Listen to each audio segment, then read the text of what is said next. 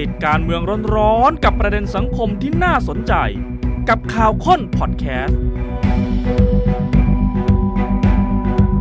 สวัสดีครับสวัสดีค่ะขอรับเข้าสู่ข่าวค้นคนข่าวกับผมวราวิจิตรมณีครับนลินทร์สิงห์พุทธากูลค่ะ การพักโทษของคุณทักษิณในเดือนกุมภาพันธ์ผ่านมาหลายวันก็มีเสียงวิพากษ์วิจารณ์อยู่บ้าง แต่ดูแล้วไม่สามารถจะสร้างความสั่นสะเทือนอะไรให้กับรัฐบาลได้อืมก็คงจะผ่านไปได้ด้วยดี ค่ะ step ถัดไปต่างหาก ที่จะต้องลุ้นกัน step ถัดไปมีเยอะมากนะคะ แต่ทุก step ที่กำลังจะเกิดขึ้น จะไปประจวบเหมาะกันอยู่ที่เดือนเมษายนค่ะ เมษายนนี้เมษาฮาวายจะร้ายหรือดีโอ้โหคุณผู้ชมที่จำประวัติศาสตร์การเมืองได้ค่ะคงจะจำคำนี้ได้นะ เมษาฮาวาย เป็นความพยายามจะยึดอำนาจจากพลเอกเปรม จากจปรรุ่น7ค่ะหรือว่ากลุ่มยังเติร์กแต่ว่าทำไม่สำเร็จแล้วมันตรงกับ ต้นเดือนเมษายน 1 เมษายนคือ April Fool Day อ๋อ ก็เหมือนกับว่าโอเป็นเรื่องโจ๊ก อืมๆเป็นเรื่องที่กลายเป็นกบฏ อืมๆเพราะว่าทำแล้วไม่สำเร็จ เป็นพูดแบบเชิงประชดประชดกันถูกต้องว่า เมษามันคือช่วงเวลาของหน้าร้อน แต่ครับ กลับกลายมันเป็นฮาวาย ก็คือรัฐบาลพลเอกเปรมก็เอ่อผ่านพ้นค่ะเหตุการณ์นั้นมาได้อ่าแบบไม่ได้มีอะไร ทีนี้เมษาของรัฐบาลนี้ที่ไปผูกปมโยงกับคุณทักษิณ จะร้ายหรือจะดี ไม่ฟันธงนะ แต่บอกได้ว่าร้ายยังไง แล้วครับบอกได้ว่าดียังไง คือที่อธิบายได้ว่าจะร้ายหรือจะดี แต่ที่แน่ๆเนี่ยเดือนกุมภาพันธ์ที่ผ่านมา หรือถ้าย้อนกลับไปตั้งแต่คุณทักษิณเดินทางกลับมาแล้วตั้งรัฐบาลชุดนี้ ยังไม่มีอะไรที่ไม่เป็นไปตามความคาดหมายเลยนะ ถูกต้องก็คือทุกอย่างก็เดินไปตามสิ่งที่มันควรจะเป็น เพียงแต่ว่ามันอาจจะเกิดความแปลกใจเกิดความเซอร์ไพรส์ที่ มันมันก็ราบรื่นอืมๆจนน่าแปลกอะ่ะ คือมันเป็นคุณกับคุณทักษิณหมดครับเลยซะทุกอย่างเลยนะคะ แล้วระหว่างทางแต่ละอย่างที่มันเกิดขึ้นเนี่ยมันก็จะมีในใจของประชาชนว่าเฮ้ยแบบนี้ก็ได้เหรอ แต่ก็เอ้ยแต่มันก็ได้นะเกิดขึ้นแล้ว ใช่ค่ะนะอะลองไล่ดูมีอะไรที่อาจจะสร้างความแปลกใจสร้างความเซอร์ไพรส์เกี่ยวข้องกับคุณทักษิณกรณีที่ได้รับการพักโทษบ้าง เยอะเลยย้อนค่ะไปตั้งแต่วันแรกที่กลับเข้ามาอืมก็เข้าเรือนจำไปอยู่ไม่กี่ชั่วโมง ค่ะ ก็รับโทษตั้งแต่วันนั้นจนถึงวันนี้ไม่ได้อยู่ในเรือนจำแม้แต่วันเดียว ใช่ค่ะ สามารถที่จะนอนโรงพยาบาลตำรวจตั้งแต่คืนแรกจนถึงคืนสุดท้าย ใช่ จากกฎเกณฑ์ปกติต้องไปโรงพโรงพยาบาลราชทันก่อนเนี่ย นี่ไม่ต้องผ่านเลยค่ะ ก็ดูเหมือนว่าจะข้ามออกมาที่โรงพยาบาลใช่ ตำรวจเลยนะครับพอมาโรงพยาบาลตำรวจก็มีคำถามตามมา โดยเฉพาะสสพักประชาธิปัตย์ค่ะ บอกใครรับผิดชอบค่าใช้จ่าย เออ แล้วถ้าสมมุติว่าจ่ายเองที่เป็นส่วนต่างได้เนี่ยอืมมันกำลังจะเป็นมาตรฐานใหม่ใช่ไหม ให้ผู้ต้องขังคนอื่น ที่มีกำลังทรัพย์ทำแบบนี้ได้หรือเปล่าอ้าวจะมาการสร้างมาตรฐานใหม่เหรอคะเพราะว่าแล้วคำถามตรงนี้เนี่ยยิงยาวมาจนถึงทุกวันนี้เลยนะใช่เพราะว่าคุณทักษิณอยู่ชั้นค่ะ14 เป็นห้องที่ไว้ต้อนรับระดับผู้บังคับบัญชา ระดับ VIP ค่ะฉะนั้นสิทธิ์พื้นฐานสปสชเนี่ย มันไม่น่าจะครอบคลุมไม่พอถึงหรอกถูกไหมครับ ต้องจ่ายอืมส่วนต่างไอ้จ่ายส่วนต่างนั้นไม่มีปัญหาค่ะแต่ว่าผู้ต้องขังคนอื่นเออสามารถจ่ายส่วนต่างลักษณะนี้ได้ใช่หรือไม่เดี๋ยวอืมมีขยายความเรื่องนี้กันค่ะสามก็คือสามารถจะนอนโรงพยาบาลตำรวจจนครบ110วัน180วัน จนเข้าเกณฑ์วันพักโทษได้อ๋ออายุเกิน70ปี ค่ะ บวกกับมีอาการป่วยร้ายแรง คุณจำได้ไหมคะว่าถึงแต่ละ step ของการนอนโรงพยาบาลตำรวจเนี่ย30 วัน 60 วันต้องให้ใครเซ็นอนุมัติอนุญาตก็ผ่านมาทุกด่านนะ แล้วก็ไปเข้าเกณฑ์พักโทษกรณีพิเศษด้วยนะ ใช่ เพราะว่าอายุเกิน 70 ปี มีอาการป่วยร้ายแรง เราผ่านเรื่องราวเซอร์ไพรส์มาตลอดนะคะ เราก็ยังไม่ช็อกเท่าเซอร์ไพรส์ที่สุดค่ะ คือวันที่ได้รับการพักโทษจริง ๆ กับภาพที่เราได้เห็นนั้นเซอร์ไพรส์ถึงขีดสุด รถส่วนตัวอืมมารับ รถคันนี้มองเห็นทุกอย่างเลยค่ะ ใสมากเลย ติดฟิล์มบางมากหรือไม่ติดก็ไม่รู้นะ ไม่แน่ใจเหมือนกันเซอร์ไพรส์ที่เห็นในภาพวันที่ออกจากโรงพยาบาลตำรวจ ท่านไม่ได้หนีสื่อด้วย ไม่มีความพยายามที่จะหลบใด ๆ ทั้งสิ้น ไม่นั่งไม่นอนอยู่ในรถของพยาบาลนะไม่ปกปิดอาการป่วยเลย เอาให้เห็นชัด ๆ นะคะว่ามีเฟือกที่คอที่แขน แล้วคุณนุ่งอิงที่เป็นลูกสาวก็ไปรับ โดยรถยนต์ส่วนตัวของที่บ้าน ครับอะแต่มุมนี้นะ อย่างวันนี้ผมคุยกับคุณจิรายุห่วงทรัพย์ค่ะ โฆษกกระทรวงกลาโหม คนของพรรคเพื่อไทย คุณจิรายุก็ก็ตั้งคำถามกลับ คือถ้าอดีตนายกออกมาแบบสมมุติว่ารถฟิล์มดำมืดรูดม่านมองไม่เห็นเลย อืมอืมหรือจะเป็นรถพยาบาลที่มองไม่เห็นเลย ขับเข้าไปใน ค่ะ ในเอ่อบ้านจันทร์สองล่าเลยเนี่ย เดี๋ยวก็มีคำถามตามมาอยู่ดี อ๋อ อยู่ในรถจริงหรือเปล่า อ๋อ มาจากโรงพยาบาลตำรวจ กลับไปที่บ้านจันทร์สองค่ะ ล่าจริงหรือเปล่า กลัวไม่เคลียร์อย่าถูงกไหมเงี้ยเหรอ แต่พอเห็นเนี่ยก็เห็นชัดๆไง อืม ตั้งแต่ออกมาจากโรงพยาบาลตำรวจ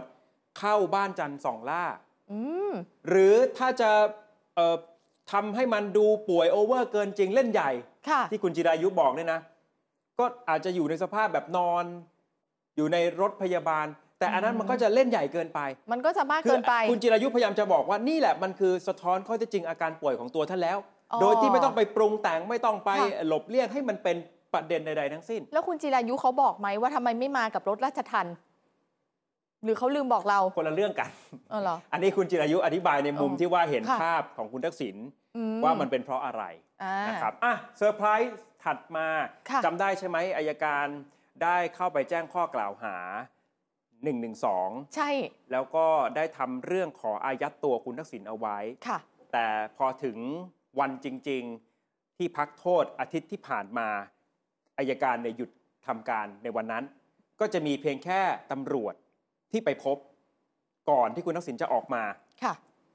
แล้วตำรวจก็อนุญาตให้ปล่อยตัวชั่วคราว วิธีการนี้ต่างหากที่สำคัญคือไม่ต้องมีหลักประกันใด ๆนะคะ แต่ว่าใช้การสาบานแทนอืมมันก็ระบุเอาไว้แหละ แต่เราก็อืมอ๋อมีอย่างนี้ด้วยครับแล้ววันมัก็เลยถัดมาเป็นเซอร์ไพรคุณทักส์ษิณก็ไปไปพบอายการ เองถูกเพไหมราะว่าคดีนี้เนี่ยต้องเป็นอายการถูกต้องใช่ใช่ไหมคะครับเออพอถึงบ้านไม่ข้ามวันคุณอืมปุ้งอิงก็โพสต์ภาพนี้ค่ะในอินสตาแกรมก็มีหลายคนจับสังเกตอีก ดูแล้วไม่ได้เป็นภาพที่แสดงถึงอาการป่วย คือถ้าดูจากลักษณะภายนอกอ่านั่งได้ไม่มีอะไรนะไม้ค้ครับำอย่างเงี้ยเหรอคะก็มีคำถามตามมาตอนช่วงนี้กรุงเทพ ฝุ่นกำลังเยอะใช่ไหมอ่าผู้ป่วยออกมาลักษณะนี้จะมีความเสี่ยงหรือเปล่า PM 2.5 จะเป็นยังไงอืมนะการใส่เฟือกดามที่คอที่แขน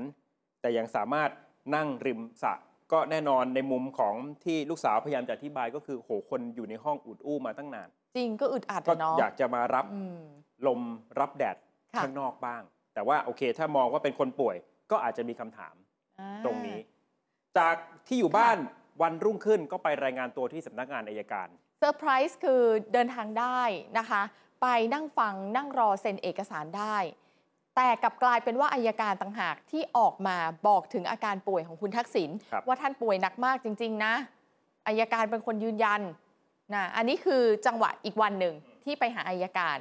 พักโทษไม่ถึงสัปดาห์วันนี้ก็มีเซอร์ไพรส์ที่อดีตผู้นำกัมพูชามาเยี่ยมถึงบ้าน สมเด็จฮุนเซนมาที่บ้านของคุณทักษิณเลยครับ คนก็จับจ้องอ๋อเป็นเซอร์ไพรส์อีกแล้ว เพราะว่าคนที่มาเยี่ยมไม่ใช่คนธรรมดานะคะ อดีตผู้นำประเทศเพื่อนบ้านเลยนะ แต่ไม่ได้ไปพบนายกของเราเหรออืมมาพบคุณทักษิณเท่านั้น มองในมุมหนึ่งก็อาจจะเป็นความสัมพันธ์ส่วนตัวของทั้งสองท่านใช่มีมาตลอดกว่า 30 ปีค่ะแต่ว่าในทางการเมืองก็อาจจะมองได้ว่าที่อดีตนายกกัมพูชามาพบเนี่ย กำลังจะสะท้อนถึงคนที่เป็นนายกตัวจริงหรือไม่ จะนายกตัวจริงหรือผู้มีอำนาจตัวจริง เพราะ มันคืออะไรกันแน่ อดีตนายกฮุนค่ะ เซนเอง แม้ปัจจุบันจะส่งมอบอืมตำแหน่งให้ลูกชาย ค่ะ เป็นนายกรัฐมนตรีกัมพูชาแล้ว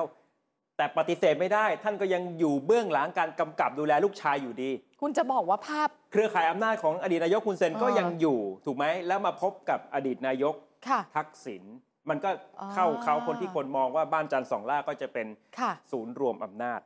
นะอ่าแต่ว่าอะในมุมของถ้าถ้าป่วยหนักใช่ไหมครับค่ะ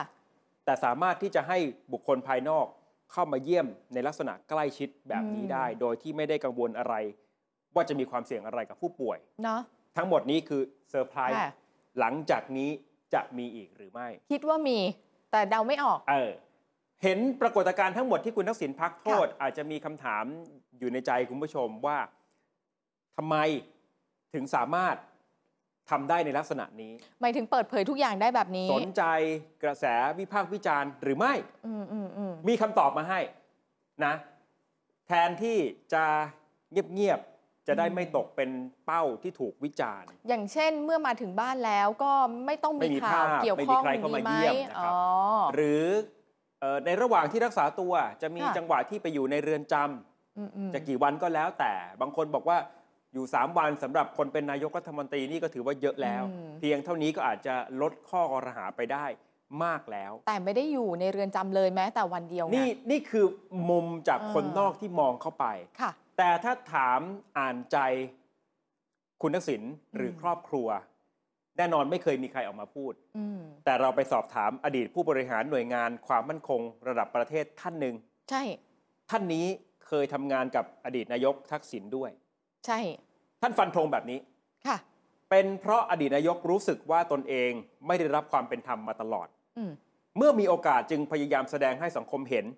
เพื่อสนองความรู้สึกของตนเองว่าตนสมควรได้รับสิ่งเหล่านี้ หมายถึงอาจจะการที่ได้รับอภิสิทธิ์บางอย่างอืม ได้รับการปฏิบัติเป็นพิเศษบางอย่าง เพื่ออะไรเพื่อชดเชยกับความอายุติธรรมที่ตนเคยได้รับมา แต่นี่คือในมุมมองของค่ะคุณทักษิณหรือในมุมของครอบครัวที่อดีตผู้บริหารหน่วยงานความมั่นคงระดับประเทศคนนี้ อธิบายให้เข้าใจความรู้สึกของเขาอ๋อคล้ายๆ กับว่าก็เราเคยโดนกลันแกล้งมา แล้ววันนี้ทำไมจะเป็นอย่างนี้ไม่ได้ มุมนี้ตรงกับผู้พันค่ะปุ่นสิทธาธิวารีอ่าผู้พันปุ่นก็เคยทำงานกับคุณทักษิณใช่ไหมครับอืมผู้พันปุ่นบอกผมไม่เคยสงสัยเลย ว่าท่านไม่ได้ป่วย อ้าวพูดตรงไปตรงมาแบบนี้เลยนะ ว้าและใจของท่านนะ คิดว่าอยากจะกลับมาเท่กว่านี้อีกอืมคือจริง ๆ ไม่ควรจะต้องมีภาพนั่งรถเข็นเอ่อใส่ปลอกคอ ใส่ที่พยุงแขนไว้เลย คืออยากจะกลับมาแล้วแบบออร่าเต็มถูกๆต้เลอง ยนะ แต่มันไม่ได้ แล้วคำนี้ก็เคยได้ยินคนในครอบครัวอืม ก็พูดว่า ไม่เห็นมีใครติดคุกเลยมคือหมายถึงว่าฝ่ายอื่น ๆ ที่มีความค่ะขัดแย้งทางการเมืองด้วยกันเนี่ยอ่าไม่มีใครเลย เพราะฉะนั้นทำไมมอืมบ้านของเขาเอ่อ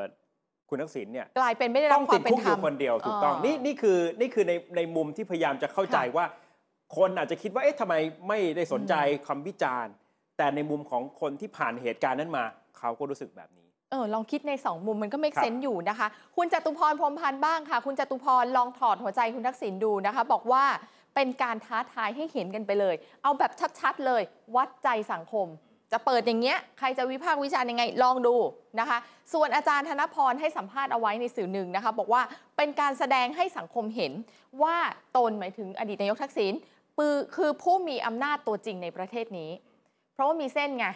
ตัวนายใหญ่ไม่ care นายน้อยก็ไม่ care นายน้อยนี่หมายถึงคุณอุ๊งอิ๊ง คุณลุงเองอ่านะนายใหญ่ก็คือตัวคุณทักษิณเองใช่ค่ะนะครับฉะนั้นได้เห็นปรากฏการณ์เซอร์ไพรส์ความเอ่ออมแปลกใจที่คุณทักษิณออกมาพักโทษในลักษณะนี้ในเดือนกุมภาพันธ์ เดี๋ยวรอดูจับตาครับ ในเดือนเมษายนจะมีเซอร์ไพรส์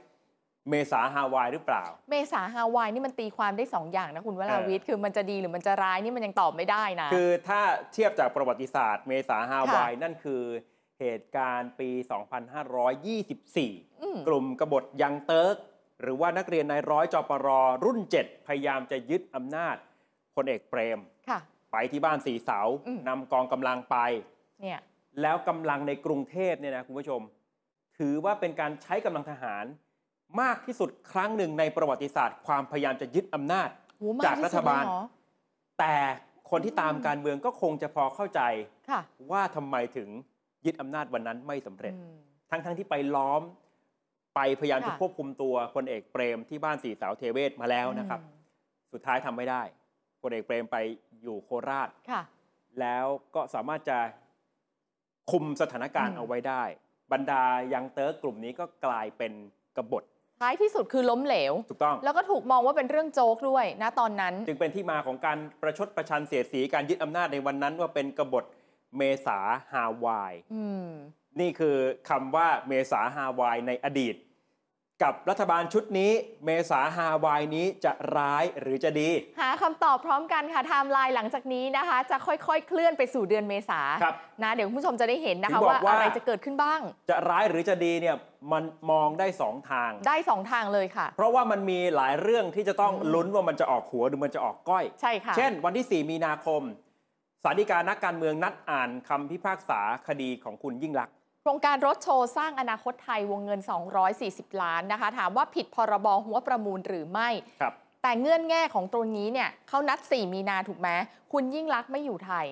ปกติแล้วก่อนศาลจะอ่านคำพิพากษารับหลัง น่าจะเลื่อนอ่านก่อนครั้งหนึ่งเพราะคุณอืมยิ่งรักษณ์ไม่อยู่ พอเลื่อนแล้ว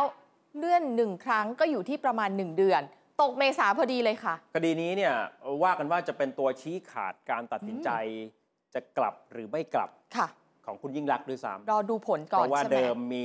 เอ่อคดีรับจำนำข้าวอยู่ใช่ไหมครับค่ะเรื่องนี้มันจะไปซ้ำไปเพิ่มจำนวนปี คือมันต้องคิดอ่าหลายตลบอะใช่เอาเป็นใช่ว่ารอจบคดีนี้ไปมันจะได้ประเมินถูก เหมือนมันยังไม่เสด็จน้ำนะใช่เหมือนกับคดี ย้ายคุณทวินเปลี่ยนสีก่อนหน้านี้อ่าพอยกฟ้องไปปุ๊บเนี่ย ค่ะคนที่คิดที่ตัดสินใจก็จะได้รู้แล้วหายไปความละเสี่ยงมันมีอ่าอะไรมากน้อยขนาดไหน ถ้าค่ะ กลับมาแล้วมันจะมีช่องทางไหนบ้าง อืม ลุ้นกันอาจจะเป็นต้นเดือนมีนาคม ฉะนั้นเดือนมีนาคมก็จะมามีอีกคดีหนึ่งของคุณทักษิณ เมษาละสิบสิบเมษา คือยังไม่ได้วินิจฉัยอะไรยังไม่ได้ค่ะพิพากษานะ แต่อายการนัดไปฟังว่าคดี1นึ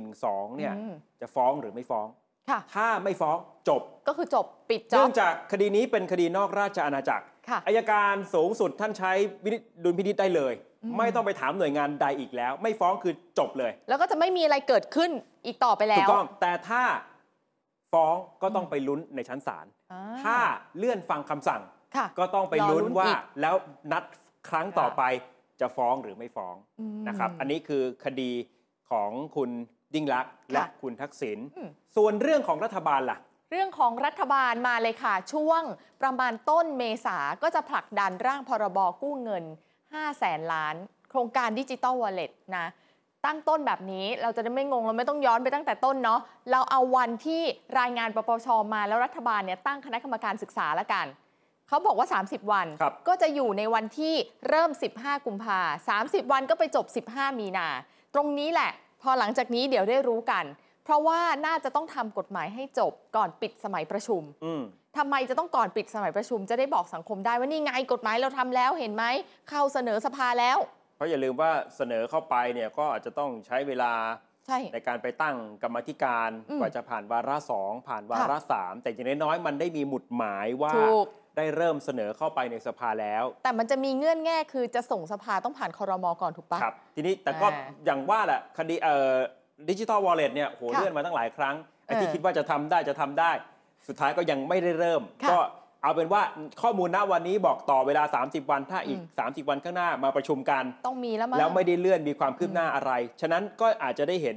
เดือนค่ะ เมษายนที่จะเสนอใช่ กฎหมายการกู้เงิน ระหว่างนั้นก็รอดูว่าทิศทางพักร่วมเขาจะออกมาเขาจะเห็นด้วยไหมหรือว่ายังไงกันครับ ที่จะมีประเด็นค่ะแทรกซ้อนเข้ามาก็คือสมาชิกวุฒิสภาเองจะอ่าเปิดอภิปรายทั่วไป ซึ่งตกลงกับรัฐบาลค่ะได้แล้ว ออกมาเป็นวันที่ 25 มีนาคมอืมอันนี้คือกำหนดการที่ออกมาแล้ว แต่ที่ต้องลุ้นกันต่อก็คือฝ่ายค้านจะใช้สิทธิ์เปิดอภิปรายทั่วไปแบบไม่ลงมติ หรืออภิปรายไม่ไว้วางใจอืมก็คือการซักฟอกหรือไม่ค่ะ ถ้ามันผสมกันทั้งเวทีของสสและเวทีของสวอ่าก็อาจจะทำให้รัฐบาลมีประเด็นที่จะต้องตอบถ้ามันมีน้ำหนัก ใช่ใช่แต่อีกมุมหนึ่งนะถ้าหากว่าเรื่องที่หยิบมามันไม่มีน้ำหนักเนี่ยฝ่ายค้านก็ไม่ได้ประโยชน์อะไรในทางการเมืองกับการเปิดอภิปรายเลย ไม่ได้เลยก็จะกลายเป็นเวทีชี้แจงของรัฐบาลและเผลอๆรัฐบาลก็ตีกลับได้แต้มด้วยซ้ครับ ทีนี้พูดถึงเรื่องของการอภิปรายำค่ะ ล่าสุดนี้ตรวจสอบมาได้ ไม่ว่าจะเป็นสวหรือมสสอืมเตรียมอีกสองเรื่องค่ะคือกรณีหมุดปริศนาของสปกไปโผล่ในเขาใหญ่อ่าก้าวไกลมาแน่เรื่องเนี้ยกับอีกหนึ่งกรณีค่ะอันนี้สวจับตามองเป็นพิเศษ เช่นเดียวกัน พื้นที่ทับซ้อนไทยกัมพูชาอืม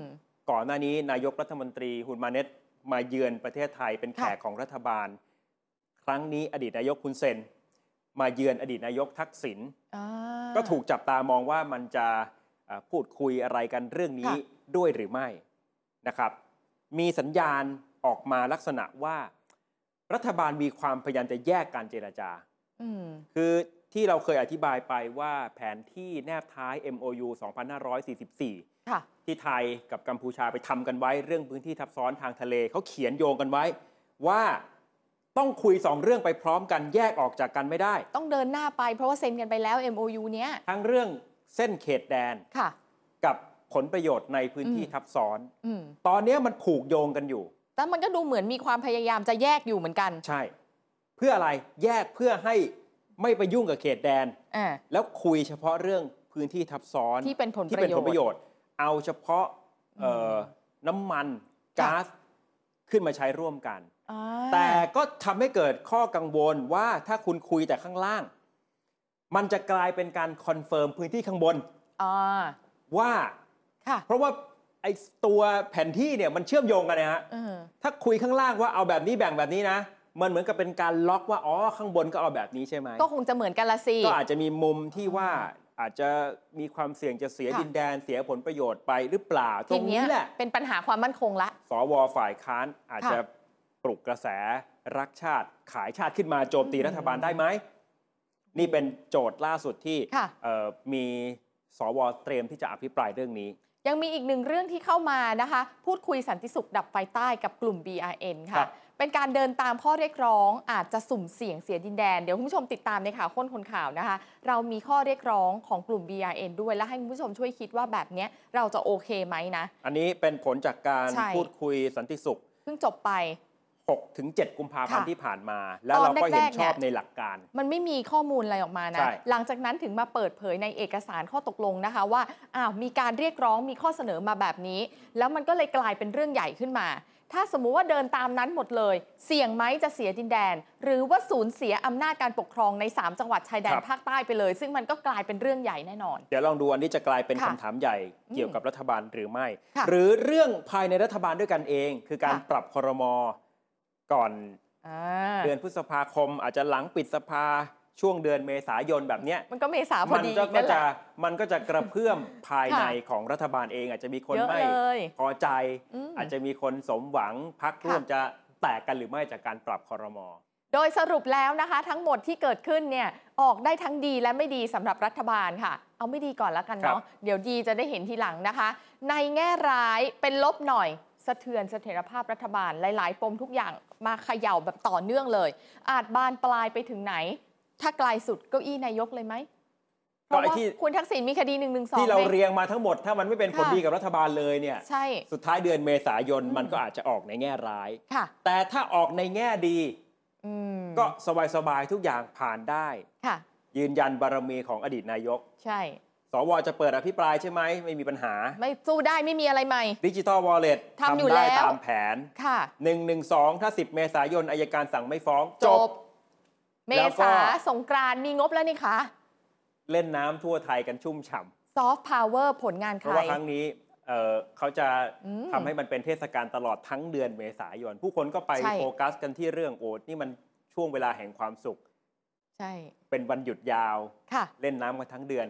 ก็เป็นช่วงเวลาแห่งความสุขของรัฐบาลเช่นเดียวกัน และนั่นแปลว่าผลงานชิ้นโบแดงของหัวหน้าพักเพื่อไทยได้ครับ เกิดขึ้นแล้วไง ซอฟต์พาวเวอร์นะ ใช่ค่ะ เมษายน เมษาฮาวายนี้เออจะร้ายหรือดี เดี๋ยวค่ะรอลุ้นกัน อืม มีควันหลงจากการที่สมเด็จฮุนเซนอดีตนายกกัมพูชาเดินทางมาเอ่อเยี่ยมเยือนเพื่อนเก่า คือคุณทักษิณสนิทด้วยครับ ก็มีคำถามในหลายแง่มุมนะ ค่ะ ว่าการเข้ามาเยี่ยมในฐานะเพื่อนเนี่ยโอเคเข้าใจได้ แต่ในเมื่อเราฟังคำอธิบายมาตลอดว่าคุณทักษิณมีอาการป่วยอ่า ป่วยหนักไม่สามารถจะไปอยู่ในเรือนจำไม่สามารถจะไปอยู่ในโรงพยาบาลราชทันได้ด้วยซ้ำไป ก็น่าเป็นห่วงไหมล่ะ ถ้าจะมีใครเข้าๆออกๆมาเจออะครับ แต่ภาพที่ออกมาที่อืมอดีตนายกคุณเซนค่ะพูดคุยใกล้ชิดกับอดีตนายกทักษิณอืมอาจจะเป็นภาพที่ไม่ได้เหมือนกับเวลาเราไปเยี่ยมไข้เหมือนมาหาเพื่อนมากกว่าถูกไหมนี้ใช่ไหมมีความใกล้ชิดสนิทสนม ใช่ค่ะ แล้วก็ไม่ได้สวมแมสทั้งคู่อืม นะครับ ถ้าปกติเราไปเยี่ยมผู้ป่วย ผู้ป่วยก็อาจจะมีความเสี่ยงที่จะติดเชื้อ ถ้าถ้าติดเขาเชื้อแล้วมันอ่อนแอก็อาจจะอยู่แล้วรุนแรงถูกไหมอ่ามันแต่ก็ก็จะไม่ได้ต้องมีในแง่ของการป้องกันอะไร ปกติเราก็ต้องพยายามคัดกรองทั้งเขาทั้งเราอะเนาะครับใครที่จะมาเจอนะคะก็แต่งแน่นอนแหละระวังก็มองเข้าใจได้ในมุมของอืมความเป็นเพื่อนที่สนิทสนมกันน่ะค่ะก็ถ้าเขานับกันเป็นคนในครอบครัวน่ะแต่จะไม่ก็กลัวอาจเหรจะอรู้สึกไว้ใจไงอ๋อก็เหมือนกับว่าคนในครอบค่ะครัวเราอะ ตอนวันคล้ายวันเกิดอดีตนายกคุณเซนที่เออคุณทักษิณเออ ไปอะค่ะ ยังมีแต่คนในครอบครัวอดีตนายกคุณเซนเลย ไม่ได้ให้คนอื่นเข้าไปร่วมเป่าเค้กร่วมอวยพร คุณทักษิณยังไปร่วมอยู่ในครอบครัวของอดีตนายกคุณเซนได้เลยก็ตอนนั้นยังไม่ทำป่วยไง ทำไมเพื่อนสนิทถึงจะมาเยี่ยมเยือนอดีตนายกไม่ได้ ตอนนี้ป่วยไง ไม่รู้นะก็ อยู่ที่บ้านก็เป็นแบบเนี้ยอืมอืมภาพที่ออกมาเป็นแบบนี้ไม่ใช่อะไรหรอกเป็นห่วงท่านเฉยๆนั่นครัแหละ อะอาหารค่ะ ที่เอามาต้อนรับอดีตนายกคุณเซนเท่าที่เราพอจะเห็นในภาพ นะบวกกับคำบรรยายในโซเชียลมีเดียใช่ค่ะ เอ่อทั้งภาพของอดีตนายกคุณเซนเอง แล้วก็ภาพของคุณนุ้งอิงอันนี้ภาพจริงนะ ครับภาพจริงเนี่ยได้เห็นน้ำมะพร้าวอะค่ะกับนี่เราขนมองเห็นจากบนโต๊ะรับแขกใช่ตรงนี้ค่ะ เลยนะครับที่มีคุณนุ้งอิงอยู่ด้วย อ่าแล้วก็อดีตนายกทั้งสองท่าน มีคำถามว่าน้ำมะพร้าวสด เป็นประโยชน์ โอเค อุดมไปด้วยแร่ธาตุช่วยผิวพรรณใช่ดี เสริมสมรรถภาพทางเพศ มันเป็นสรรพคุณ เอาเออมาให้เห็นเฉยๆก่อนนะคะ ดีอะดี แต่น้ำมะพร้าวเนี่ยก็มีข้อพึงระวัง หมายถึงว่าน้ำตาลเขาสูงไงมีน้ำตาล 3 ชนิดนะคะ ทีมงานเราค้นมาแบบละเอียดเลย กลูโคสฟรุกโตสซูโครสน้ำมะพร้าว1ลูก จะมีน้ำตาลอยู่ที่7ถึง25 กรัม แล้วกรมอนามัยเขาแนะนำว่าคุณควรจะบริโภคน้ำตาลต่อวันนะ ไม่เกิน 32 แต่ถ้าคุณทานน้ำมะพร้าว1ลูกไปแล้วเนี่ยแม็กซิมัมคือ 25 แล้วจะกินของหวานอย่างอื่นอีกนิดเดียวเท่านั้นนะอ่าแล้วก็มีคำค่ะแนะนำในทางการแพทย์ว่าไม่เหมาะกับผู้ป่วยโรคไตเสื่อมโรคหัวใจแล้วก็โรคเบาหวาน ใช่ค่ะ นี่คือกรณีของน้ำมะพร้าวสด ก็เป็นห่วงท่านอีกแล้วว่าท่านป่วยแล้วเดี๋ยวน้ำตาลส่วนเยอะ ภาพนี้ที่ค่ะคุณนุ้งอิงโพสต์ใน IG Story แล้วทำให้เห็นขนม ขนมต้ม ขนมต้มกับลูกชุบนะครับ ขนมต้มนี่ก็ก็เป็นขนมโบราณอืมเอาละมีแป้งข้าวเหนียวมะพร้าวน้ำตาลปี๊บส่วนขนมลูกชุบ ก็มีถั่วเขียวหัวกะทิน้ำตาลทรายของวุ้นอะแล้วก็ยังมีกุ้งเผาด้วย แต่เราไม่เห็นในภาพมีกุ้งเผาด้วย กุ้งเผาเนี่ยข้อดีเลยนะไขมันศูนย์เปอร์เซ็นต์อืมก็อันนี้เก็บตกมาเป็นค่ะเป็นเอ่อสีสันว่ารับ ต้อนรับอดีตผู้นำกัมพูชาด้วยอะไรค่ะประเด็นก็คือว่าถ้าคุณทักษิณป่วยเนี่ยอาอาจหารจะเหล่าทานนี้ไม่ได้บางอย่างเหมาะนะกับผู้ป่วยหรือไม่แต่เราอืมไม่รู้ว่าคุณทักษิณในใช่ฐานะผู้ป่วยร่วมรับประทานอยู่ในวงนี้ด้วยหรือไม่ หรือใช่อาจจะค่ะจัดเตรียมเฉพาะของตัวคุณทักษิณเองเออที่จะต้องระมัดระวังเรื่องอาหารก็ไม่ใช่ค่ะทราบได้ อันนี้เอ่อวิจารณ์วิพากษ์วิจารณ์เท่าที่พอจะเห็นภาพนะครับพูดถึงอาการป่วย ของคุณทักษิณมันก็ยังมีประเด็นที่ยังค้างคาใจ ที่บอกว่าส่งผลมาจนถึงวันนี้ใช่ไหมก็คือค่ารักษาถูกต้องไหมคือผมคุยกับคุณชัยชนะเดชเดโชค่ะสสนครศรีธรรมราชพรรคประชาธิปัตย์สสแทนเนี่ยไม่ได้ติดใจว่าคุณทักษิณป่วยหรือไม่ป่วยอืมเพราะท่านก็มองว่าเรามองจากข้างนอกไม่มีทางรู้ว่าคุณป่วยจริงหรือไม่ป่วยจริง มันต้องถามตัวคุณเองเนี่ยก็จริงคุณจะเป็นเนอะคนรู้ดีที่สุด แล้วก็ค่ะไม่มีทางที่จะเถียงแพทย์ได้เลย ถ้าแพทย์บอกว่าป่วยถู กก็คือต้องป่วยถูกไหมเขาเป็นหมอนะ หรือสสแทนก็ไม่ได้ติดเรื่องว่าพักโทษ เพราะก็อืมเป็นไปตามเกณฑ์อยู่มาครบใช่6เดือน ก็ถูกต้องตามกฎหมาย อยู่โรงพยาบาลตำรวจก็เสมือนกับอยู่ค่ะเรือนจำก็เป็นการบริหารโทษอืมแต่สิ่งที่คุณชัยชนะติดใจคือค่ารักษาพยาบาลของคุณทักษิณค่ะ ฟังประเด็นดีๆ นะอืมอืมประเด็นไม่ได้อยู่ที่ว่าเอ่อคุณทักษิณจ่ายเอง หรือไม่จ่ายเอง เพราะบางคนเนี่ยจะไปคิดว่าอู้คุณทักษิณท่านก็มีเงินเยอะแยะอยู่แล้ว ก็ให้เขาจ่ายการไปจ่ายสิเองเนี่ยอ๋อไม่มีปัญหา ค่ะ แต่คุณชัยชนะมองแบบนี้ครับ ที่จ่ายเองเนี่ยใช้ระเบียบอะไรรองรับ อ๋อ มันมีกฎหมายรองรับไหม เพราะคุณชัยชนะไปตรวจสอบดู ยกตัวอย่างเช่นเรื่อง ถ้าผู้ต้องขังอยากจะเรียน ค่ะ เรียนทั้งๆที่อยู่ในเรือนจำเนี่ยนะอืมถ้าแบบพื้นฐาน เช่น ระดับมัธยมเนี่ย ราชทานให้เรียนฟรีอ่าเขารับผิดชอบค่าใช้จ่ายให้ค่ะแต่ถ้าคุณจะอยากจะเรียนสูงมากกว่านั้น เช่น ไประดับอุดมศึกษาอืมคุณต้องจ่ายส่วนนี้เองอ๋อซึ่งนี้อันเนี้ยเป็นระเบียบของราชทันที่มีรองรับเอาไว้ค่ะว่าถ้าคุณอยากจะได้เกินกว่าสิทธิ์ที่คุณได้ คุณสามารถจ่ายเองได้ ถ้ามันมีระเบียบก็จบคุณทำเลย พอมาเทียบกันกับเรื่องค่ะออกไปรักษาพยาบาล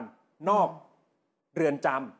คุณชัยชนะบอกไม่เห็นเจอมาตราไหนในระเบียบของราชทันที่ให้สิทธิผู้ต้องขังไปออกเงินเองได้อื้อหือถ้าหากว่าใช้สิทธิ์เกินสปสช ไปแล้วค่ะอะถ้าเราใช้สิทธิ์สปสช หรือประกันสังคม สมมติค่าห้องเขาก็อาจจะเบิกได้ประมาณนึงอืมถ้าอยากจะนอนเดี่ยวนอนคนเดียว เป็นห้องแยกออกมา คุณก็จ่ายส่วนต่างค่าห้องตรงนั้นไปค่ะทำได้ แต่กับผู้ต้องขังที่ราชทันเป็นคนดูแลทำได้ไหมข อระเบียบจากอืมกรมราชทัณฑ์ไปตั้งหลายเดือนแล้ว คุณชัยชนะบอกว่าไม่เคยได้รับคำตอบกลับมาเลยโอ้ว่าอ้างระเบียบเรื่องอะไรค่ะให้ผู้ต้องขังอืมออกเงินเองได้ เพราะฉะนั้นถ้าทำได้เนี่ยคนอื่นก็ทำได้เหมือนกันใช่ไหมเออลองฟังคุณชัยชนะดูครับ ผมพบระเบียบมาตรา 13ถึง17 สิทธิของผู้ต้องขังเนี่ย ถ้าผู้ต้องขังเรียนหนังสือในชั้นพื้นฐานไอ้เนี่ยผู้ต้องขังสามารถกรมราชทัณฑ์ต้องรับผิดชอบค่าใช้จ่าย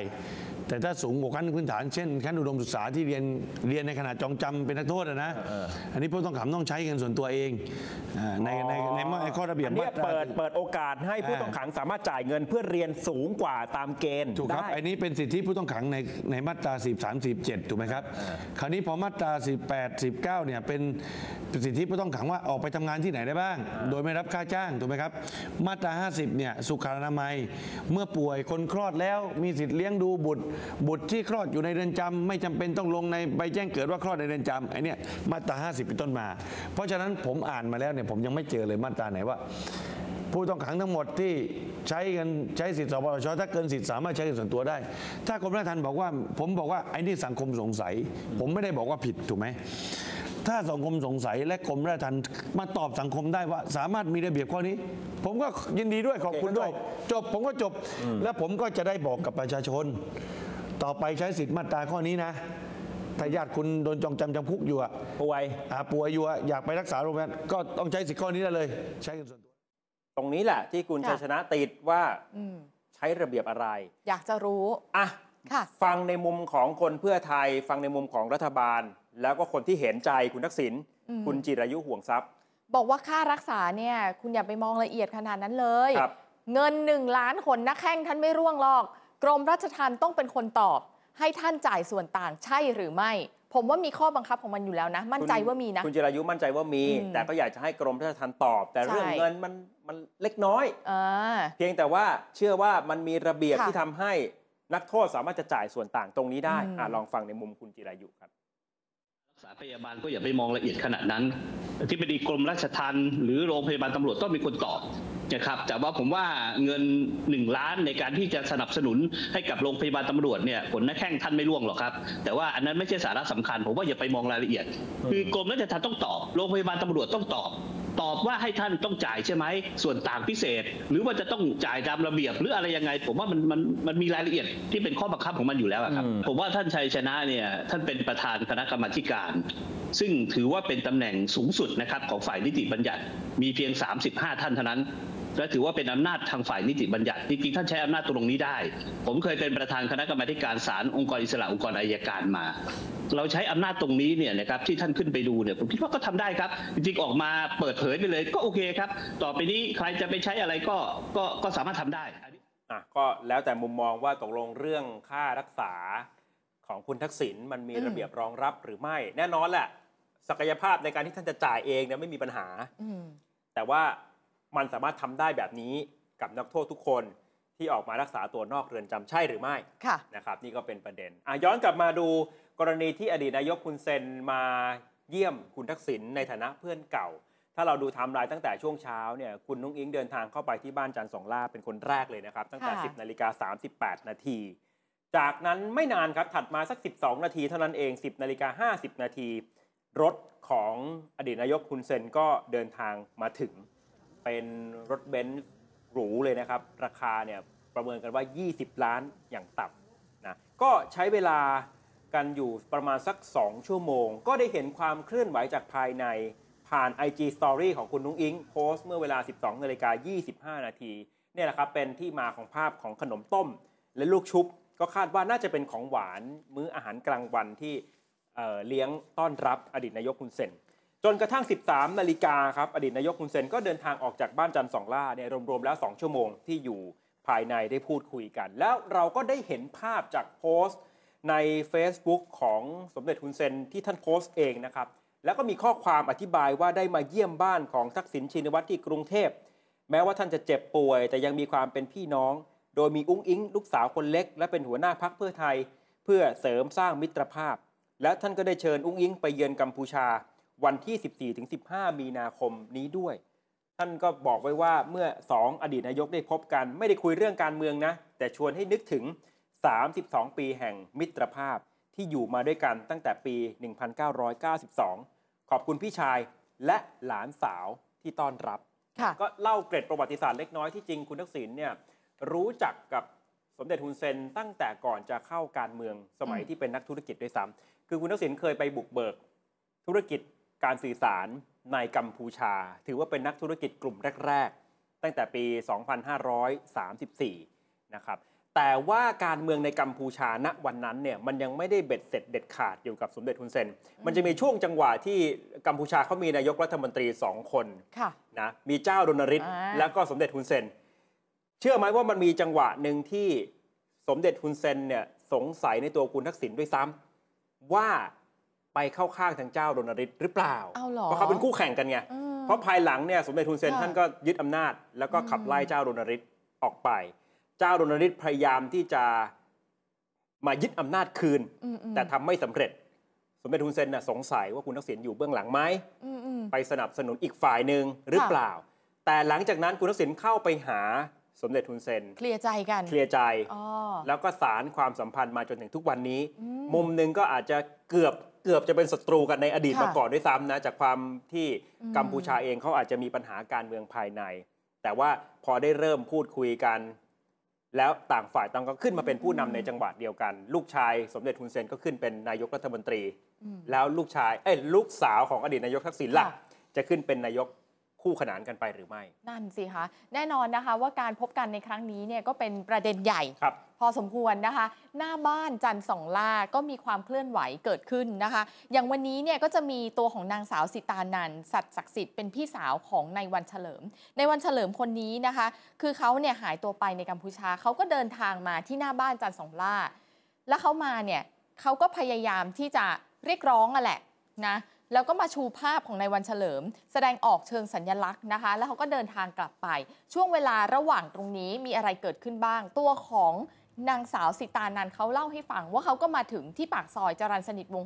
69 แล้วเขาก็มาเห็นว่าตำรวจเนี่ยปิดกั้นพื้นที่อยู่ ขอดูบัตรประชาชน จากนั้นก็ออกไปคุยกันตำรวจไปคุยกันบอกว่าเจอตัวแล้วจับเลยนะคะ เธอก็เลยตัดสินใจถอยรถ ก่อนที่ตำรวจจะขับรถตามกันมา ระหว่างนั้นเขาก็ปรึกษาทนายความ ทนายความบอกว่าไปอยู่ในจุดที่คนพลุกพล่านหน่อย ไปจอดหน้าธนาคารริมถนน ตัดสินใจไปตรงนั้น แล้วบิ๊กโจ๊กพลตำรวจเอกสุรเชษฐ์หักพานก็เข้ามาคุยด้วยนะคะ ทีนี้เนี่ยก็เล่าให้ฟังว่า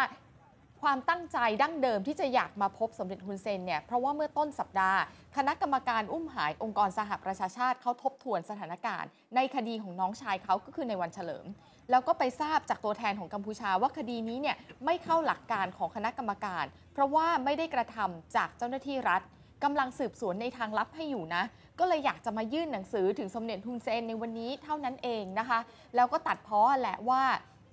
มันเลวร้ายมากเลยกับสถานการณ์ที่เธอเจออยู่ทุกวันนี้นะคะ มีคนมาขู่ด้วยนะ บอกว่าอย่ามาที่นี่นะ ในวันนี้ ถ้ายังจำกันได้ตอนที่เอ่อน้องชายหายไปเนี่ย ค่ะ มีภาพวงจรปิดในกัมพูชาเห็นกลุ่มชายชะกัน ขับรถเข้ามาจอด น่าจะเป็นหอพักอืมของคุณต้าวันเฉลิมเนี่ยนะครับ แล้วก็อุ้มหายไปเลย หลังจากนั้นก็ไม่ปรากฏข่าวคราวค่ะอีกเลย อันนี้เกิดตั้งแต่สมัยยุคของพลเอกประยุทธ์นะใช่ก็พี่สาวก็คงสงสัยในรัฐบาลกัมพูชาอืมว่ามีส่วนกับเรื่องนี้ หรือไม่ก็เลยพยายามจะมาทวงถาม แต่ก็ค่ะเข้าไปไม่ถึงเนี่ยนะครับ อีกด้านหนึ่งก็มีคนเสื้อแดงที่ไปเอ่อแสดงออกด้านหน้าบ้านจันทร์สองล่ามวลชนคนหนึ่งครับ บอกว่าตนเนี่ยเคยต่อสู้ร่วมกับคนเสื้อแดงมานานนับ 10 ปี มีใจรักทั้งคุณทักษิณและคุณยิ่งรักษณ์ตลอดมา ใครจะด่าจะว่าก็ไม่ได้ แต่ตอนนี้กลับรู้สึกว่าการกลับมาของคุณทักษิณเป็นการหลอกลวงประชาชนทำให้รู้สึกหมดศรัทธา แต่ก็ไม่ได้เกลียดท่านนะ ส่วนเรื่องอาการป่วยเนี่ยตนก็ไม่เชื่อ มองว่าเป็นการละคร เพราะก่อนจะกลับถึงไทยท่านยังเตะยังต่อยมวยอยู่เลยอืมก็เป็นความรู้สึกของคนเสื้อแดง แต่ตอนนี้เวลาพูดคำว่าคนเสื้อแดงเนี่ยมันคงเหมาว่าเป็นเสื้อแดงทุกคนคิดแบบนี้ไม่ได้ค่ะแม้ว่ากลุ่มนี้อาจจะไม่เห็นด้วยไม่เชื่อว่าอืมท่านป่วยจริง คิดว่าเป็นการละคร แต่ก็มีคนเสื้อแดงที่ยังให้กำลังใจท่านอยู่ มีสิคะเขานัดรวมตัวกันนะคะ ก่อนหน้านี้ประกาศออกมาชัดเจนเลย 25 กุมภา5โมงเย็นนะคะ คุณวรชัยเหมะเป็นโต้โผงานนี้นะ บอกว่าเดี๋ยวเราจะเจอกันโดยเฉพาะคุณสงครามกิจเลิศไทยโรจน์นะ ที่ปรึกษานายกแล้วก็ตัวผมเองเนี่ยแหละ จะจัดงานเลี้ยงจัดที่ห้าง Imperial World สำโรงนะคะ ส่งกำลังใจไปให้คุณทักษิณอยากจะให้คุณทักษิณเนี่ยแข็งแรงเร็ววัน จะได้นำความรู้ความสามารถ มาบอกกล่าวกับสังคม ถ้ารัฐบาลเห็นว่าเป็นประโยชน์ก็เอาไปใช้ได้เลย นี่ไงคะโปสเตอร์เขาฟรีตลอดงาน ครับ ก็จะเป็นคนเสื้อแดงที่ยังคงรักและก็เข้าใจใช่คุณทักษิณค่ะตลอดมา